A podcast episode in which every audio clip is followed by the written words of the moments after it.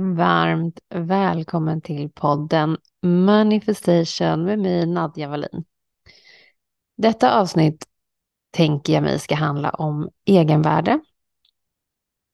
Det är ett eh, begrepp som jag tycker att det är verkligen överallt. Och jag har sett det, men du vet, jag har pratat om det själv. Self-worth, egenvärde, älska sig själv, bla bla bla. Alltså jag har hört och jag har sett det nu inom alla mina år inom personlig utveckling. Och jag har nosat på det, jag har varit nyfiken på det, jag har trott att jag har greppat det. Och det är ju alltid som så att man får sina insikter utifrån sitt begränsande medvetande, sitt nuvarande tillstånd eller awareness eller vad man ska säga. Men eftersom är man på den här resan av personlig utveckling så blir det något som är evigt expanderande. Och för varje gång man ökar sin medvetande, eller sitt medvetande, sin förståelse för sig själv, så landar ju de här insikterna djupare och djupare eller bredare och bredare beroende på hur man tittar. Och eh, ja, men just nu eh, är jag inne i en liksom Ah. En ny, eh, verkligen i ett varande av att observera nya insikter som har kommit in genom mig och min kropp och resultat som jag ser på utsidan av min kropp, alltså vad som sker runt omkring mig. Och jag tänkte dela några tankar och några historier från hösten som har varit, då jag har eh, faktiskt, utan att egentligen ha det som intention, intention så blev den här hösten väldigt mycket fokus på just egenvärde. Dels då befann jag mig i Grekland på ett kvinnoretreat eh, som, het, som heter The Turned On Experience, om jag minns rätt. Och jag har varit i Portugal, i Lissabon, på ett event, tre dagars event som heter Ecstatic Remembrance. Och båda de här eventen eller retreaten som jag varit på har varit ganska, det har varit ganska ogenomtänkta beslut att gå dit. Utan jag, jag har följt min magkänsla som sa ping, nu är det dags att gå. Ecstatic Remembrance det var faktiskt en inbjudan från min bror och hans eh, tjej som skulle dit och frågade om inte jag skulle haka på. Och jag, först tänkte jag så här, nej men gud jag ska nog inte lägga pengar på det, nu har jag rest så mycket jag behöver värna om mitt hem och typ fylla på skafferiet och lite mer tråkiga men nödvändiga inköp. Men sen så var det ändå någonting inom mig som sa du, du borde åka, du borde åka. Om vi börjar med ens egna individuella historia kring egenvärde så är ju det hur vi har, ett resultat av hur vi har växt upp och hur man har värderat oss, hur man har sett oss och hur man har bemött oss. Både föräldrar men också i skola och vänner och familj runt omkring. Och de har ju gjort det från sin empatiska förmåga. Alltså de har ändå någonstans gjort det från sin maxkapacitet. Men har man haft en traumatiserad omgivning, då har den kapaciteten varit begränsad. Har man levt ett liv som som jag har levt, som jag är väldigt övertygad om att många som lyssnar, kanske inte alla, men många som lyssnar har levt ett liv där man har prioriterat andra framför sig själv. Kanske för att man har haft eh, sjuka föräldrar eller missbruk med i bilden. Då har överlevnadsstrategin varit att man väljer någon annan framför sig själv. Och vem är man då? När man har levt ett liv där man inte har övat på att välja sig själv, där det inte har varit en självklarhet. Så hela mitt vuxna liv har egentligen handlat om att förstå vem jag är och identifiera nya områden där jag släpper taget om mig själv för att jag prioriterar någon annan.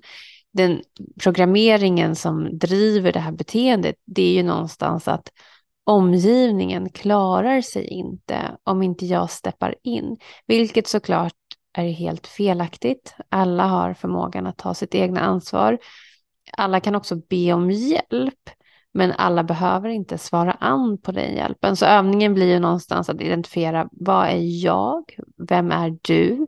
Och hur långt eget ansvar kan jag ta? Och när kan jag eh, bolla över din, din bön om hjälp, när kan jag bolla över det på dig och se dig som kapabel att reda ut dig själv?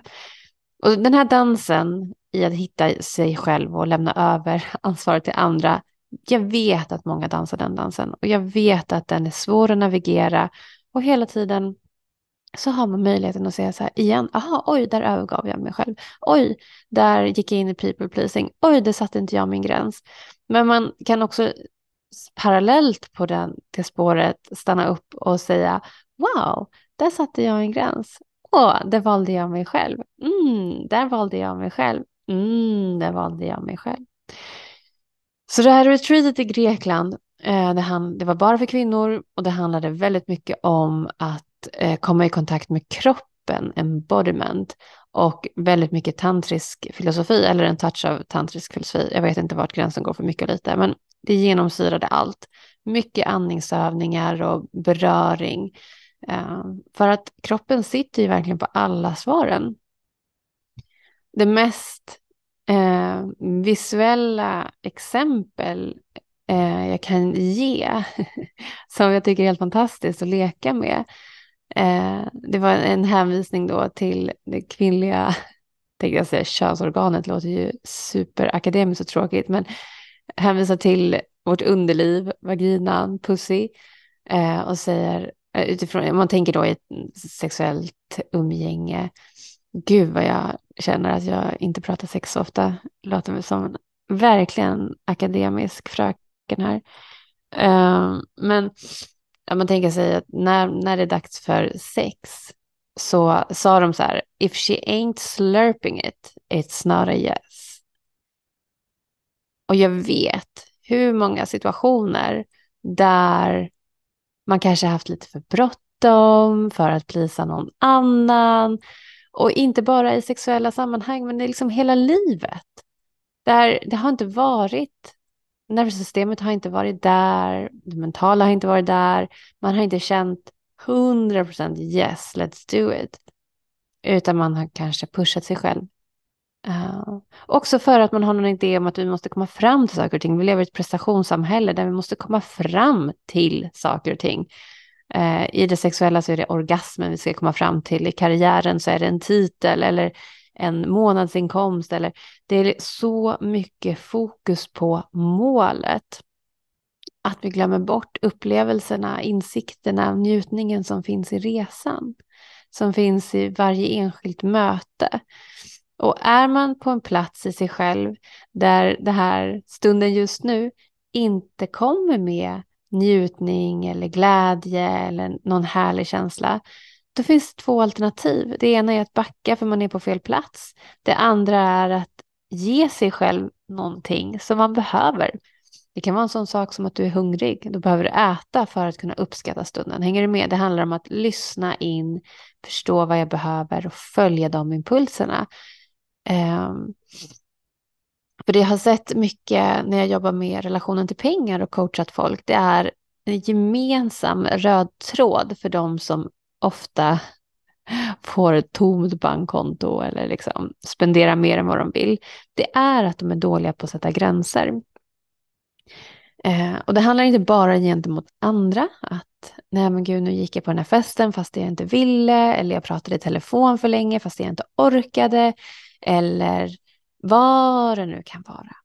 Gränssättningen är oftast dålig inför dem själva också. Att man hoppar över måltider, går runt törstig, inte checkar så vad har jag för status i kroppen, behöver jag fylla på med en viss typ av vitamin eller mineral, äter jag mat som jag egentligen är lite allergisk emot, går jag för lägger mig för sent, matar jag mig själv med nyheter som gör mig stressad. Alltså alla de här bitarna där vi väljer det obekväma framför det givande är ett tecken på bristande egenvärde. Och när man landar i det så börjar vi inse vilket dysfunktionellt samhälle vi lever i. Där en väldigt stor mängd människor inte har utrymme för att prioritera sig själva eller förstår att det finns en eh, kapacitet till utveckling. So if she ain't slurping it, it's not a yes. värt att reflektera över. Och när jag kom hem från det retreatet så noterade jag små saker hos mig själv som jag inte hade tänkt på innan. Men eh, helt plötsligt, för det här var oktober, så när jag kom hem så var det lite kallt om huvudet i luften. Så då kände jag längtan efter en tunn mössa. Det har jag aldrig känt en längtan efter innan, utan jag har antingen varit lite kall tills det är dags för en varm mössa eller så har jag kört luva. Men helt plötsligt så kände jag längtan efter en mer subtil, omhändertagande eh, känsla. Och det är ju ett tecken på ett förhöjt egenvärde, att jag helt plötsligt ser ett behov hos mig själv som jag tillfredsställer. Jag säger det en gång till. If she ain't slurping it, it's not a yes. Och då kan det också vara så här, gud, men hon slurpar ju aldrig. Nej, bra, då är det indikation på att det finns saker att ta hand om. Så det är ingenting som vi ska lägga en prestation i heller, utan det är indikationer på att det finns att ta hand om. Allt det här handlar ju också om hur vi positionerar oss själva som företagare och i förhållande till vår prissättning. För att om du går runt med ett skavande egenvärde, då kommer det vara svårt för dig att sätta ett, liksom, ett riktigt schysst pris på ditt erbjudande, din tjänst eller din vara.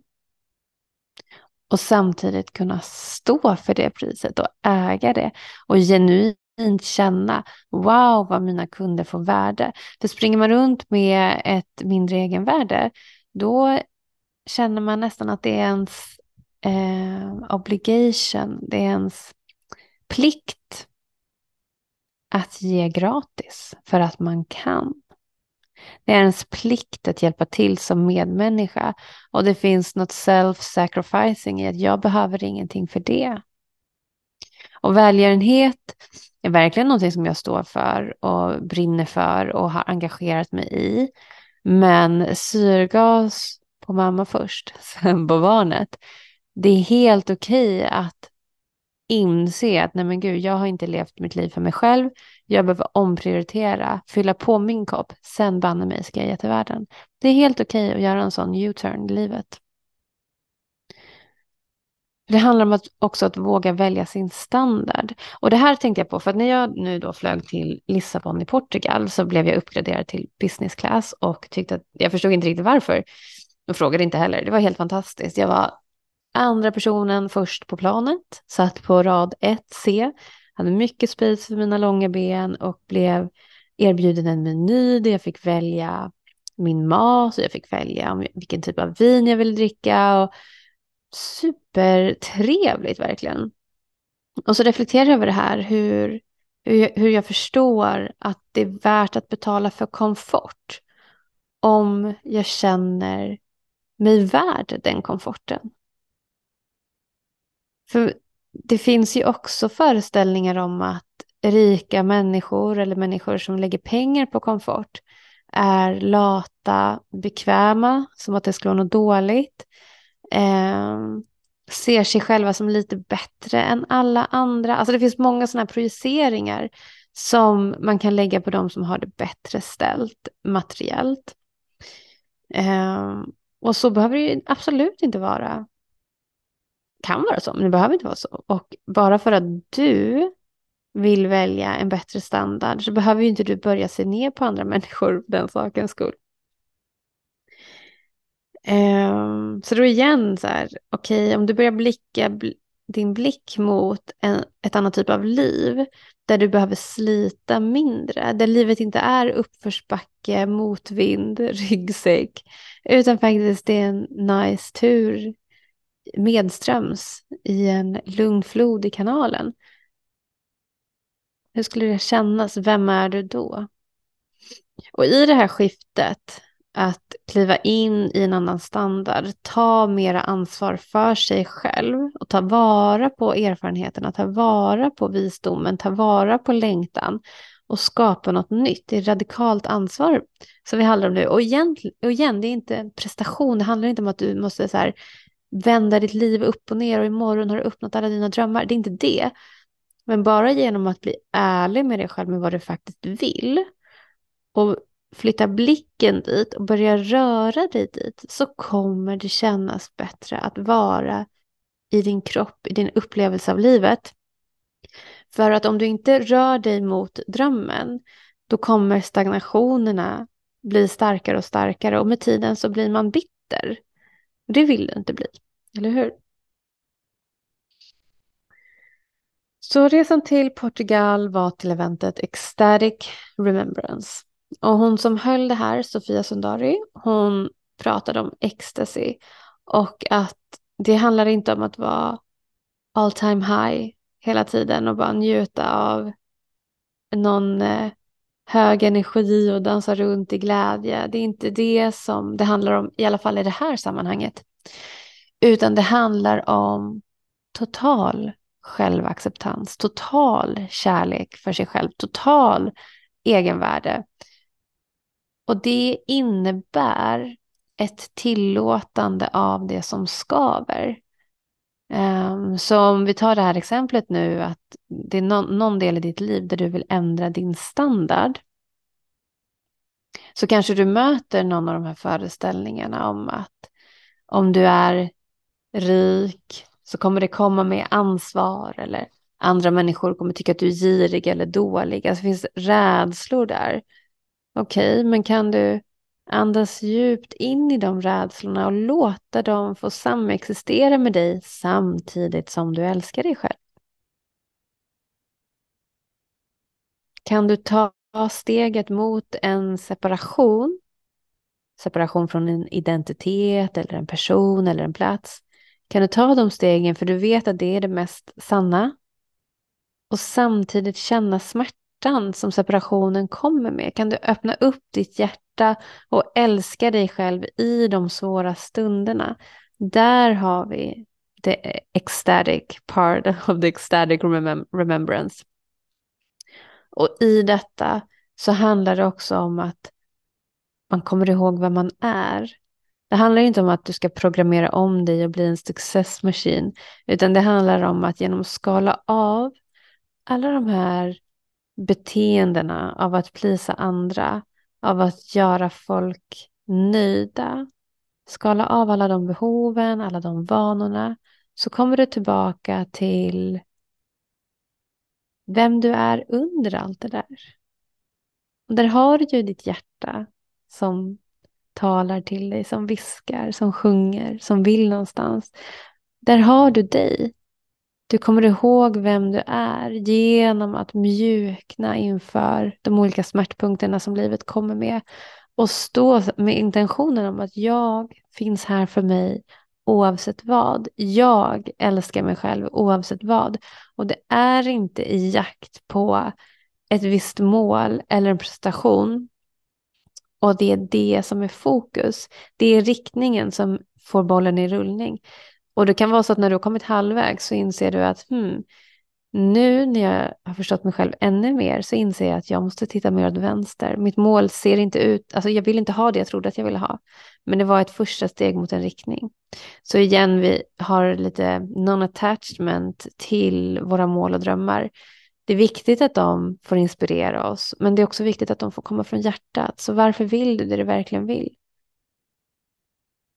Jag tänker på alla i Sverige, som, eller Stockholm i alla fall, som har liksom haft det här med bostadsrätt som ett viktigt mål i livet. Det har varit en sån... Det är en sån ekonomisk jargong i att det är det bästa. Men är det det man verkligen vill då? Det kommer ju också med en viss typ av ansvar och risk och, och så vidare. Um, jag vet inte varför det, jag det exemplet kom upp nu spontant, men jag bor i en hyresrätt och är väldigt, väldigt, väldigt, väldigt, väldigt nöjd med det. Det finns ju dock en frihet i att kunna välja genom att köpa. Som står man i en bostadskö så har man inte samma. Så att ha ekonomiska förutsättningar att kunna välja att köpa för att kunna bo där man vill bo. Det är en önskan som jag har. Men att äga för ägandets skull motiverar inte. Mm. Så ja, men det här var lite om min höst, min resa kring egenvärde och eh, att lyssna på kroppens visdom.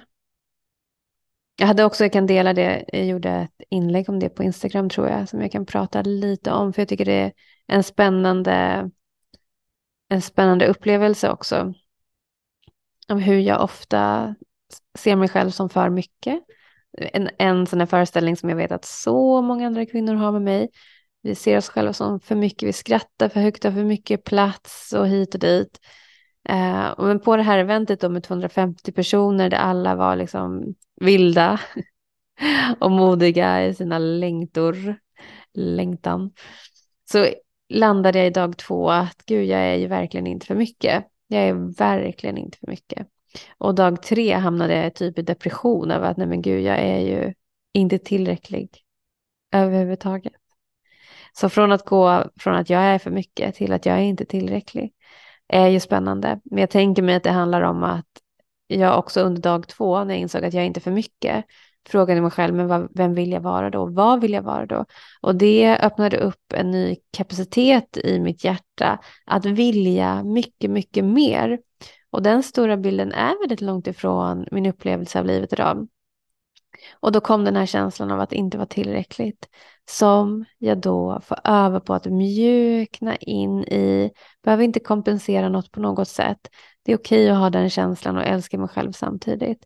Och det är ganska fin övning. Eh, inte helt lätt alla gånger och det är ju väldigt värdefullt att ha folk omkring sig som man kan prata om sånt här med, som kan hålla spacet och förstå det komplexa i den mänskliga upplevelsen. Där det att jag känner att jag inte är tillräcklig. Jag behöver inte ha ett gäng kuddar med folk som säger jo men du är helt fantastisk, vi älskar dig precis som du är. Ja men jag vet att ni gör det, men nu har jag en smärta och det är helt okej att den är med och leker en stund. Um, så ja. Jag vet inte om du behöver någon specifik takeaway från det här, men fråga dig själv vart någonstans kan du drömma lite mer? Eller mycket mer? Och vilken smärta kommer med det? Och kan du öva på att älska dig själv i den smärtan? Den behöver inte gå någonstans. Den behöver inte vara bort, bråttom bort. Den kan få vara med ett tag. Den kommer försvinna av sig själv om det är till någon tröst. Men, eh, men det hjälper verkligen att prata med andra som är duktiga på att hålla det empatiska rummet. Och med det här avsnittet om egenvärde det jag också touchade lite grann på det här med prissättning så vill jag givetvis tipsa om ett gratis webbinar eller en gruppsession som vi har den 27 november klockan 18.30 till 20 som kommer handla om prissättning och alignment. Så vi kommer jobba med det här. Du får jättegärna komma dit, ha ett av dina erbjudanden i fokus och fundera över hur du känner inför prissättningen där. Så kommer vi jobba med se kan vi höja värdet, alltså känslan av värdet. Och vi kommer prata om strategi hur man kan tänka kring prissättning, men framförallt känsla och så kommer vi jobba med att kalibrera känslorna till en expansion. Så förhoppningsvis målet är att tvivel, oro, känslan av not enoughness ska få mjukna så att du kan få stå för din prissättning med en trygg och samtidigt expansiv känsla. Att wow, här är jag, tar min plats i livet. Det här är mitt pris och det är det värt. Det är verkligen vår ambition med, det, med den eh, sessionen. Och på lördag den 25 så öppnar vi också dörrarna för nya medlemmar till vårt community, Awake from the Rich from the Inside Out. Så om du är kvinna som tycker om den här typen av Mm, vem är jag? Personlig utveckling, leda från hjärtat. Du får jättegärna ha andliga, holistiska, empatiska perspektiv på livet. Och känner att du vill delta i ett community. Då är du varmt, varmt, varmt, varmt välkommen. Det är företagsutveckling och personlig utveckling. Och givetvis relationen till pengarna är, genomsyrar allt det här. Ehm, så du är varmt välkommen. Jag lämnar en länk i vår show notes så kan du läsa mer om vårt medlemskap. Och jag lämnar också en länk till anmälan för sessionen, grupphealingen, webbinariet. Så får du jättegärna vara med och leka. Eh, och har du några frågor då kontaktar du oss på awake.rich på Instagram. Eller mejlar hello at awakemember.com.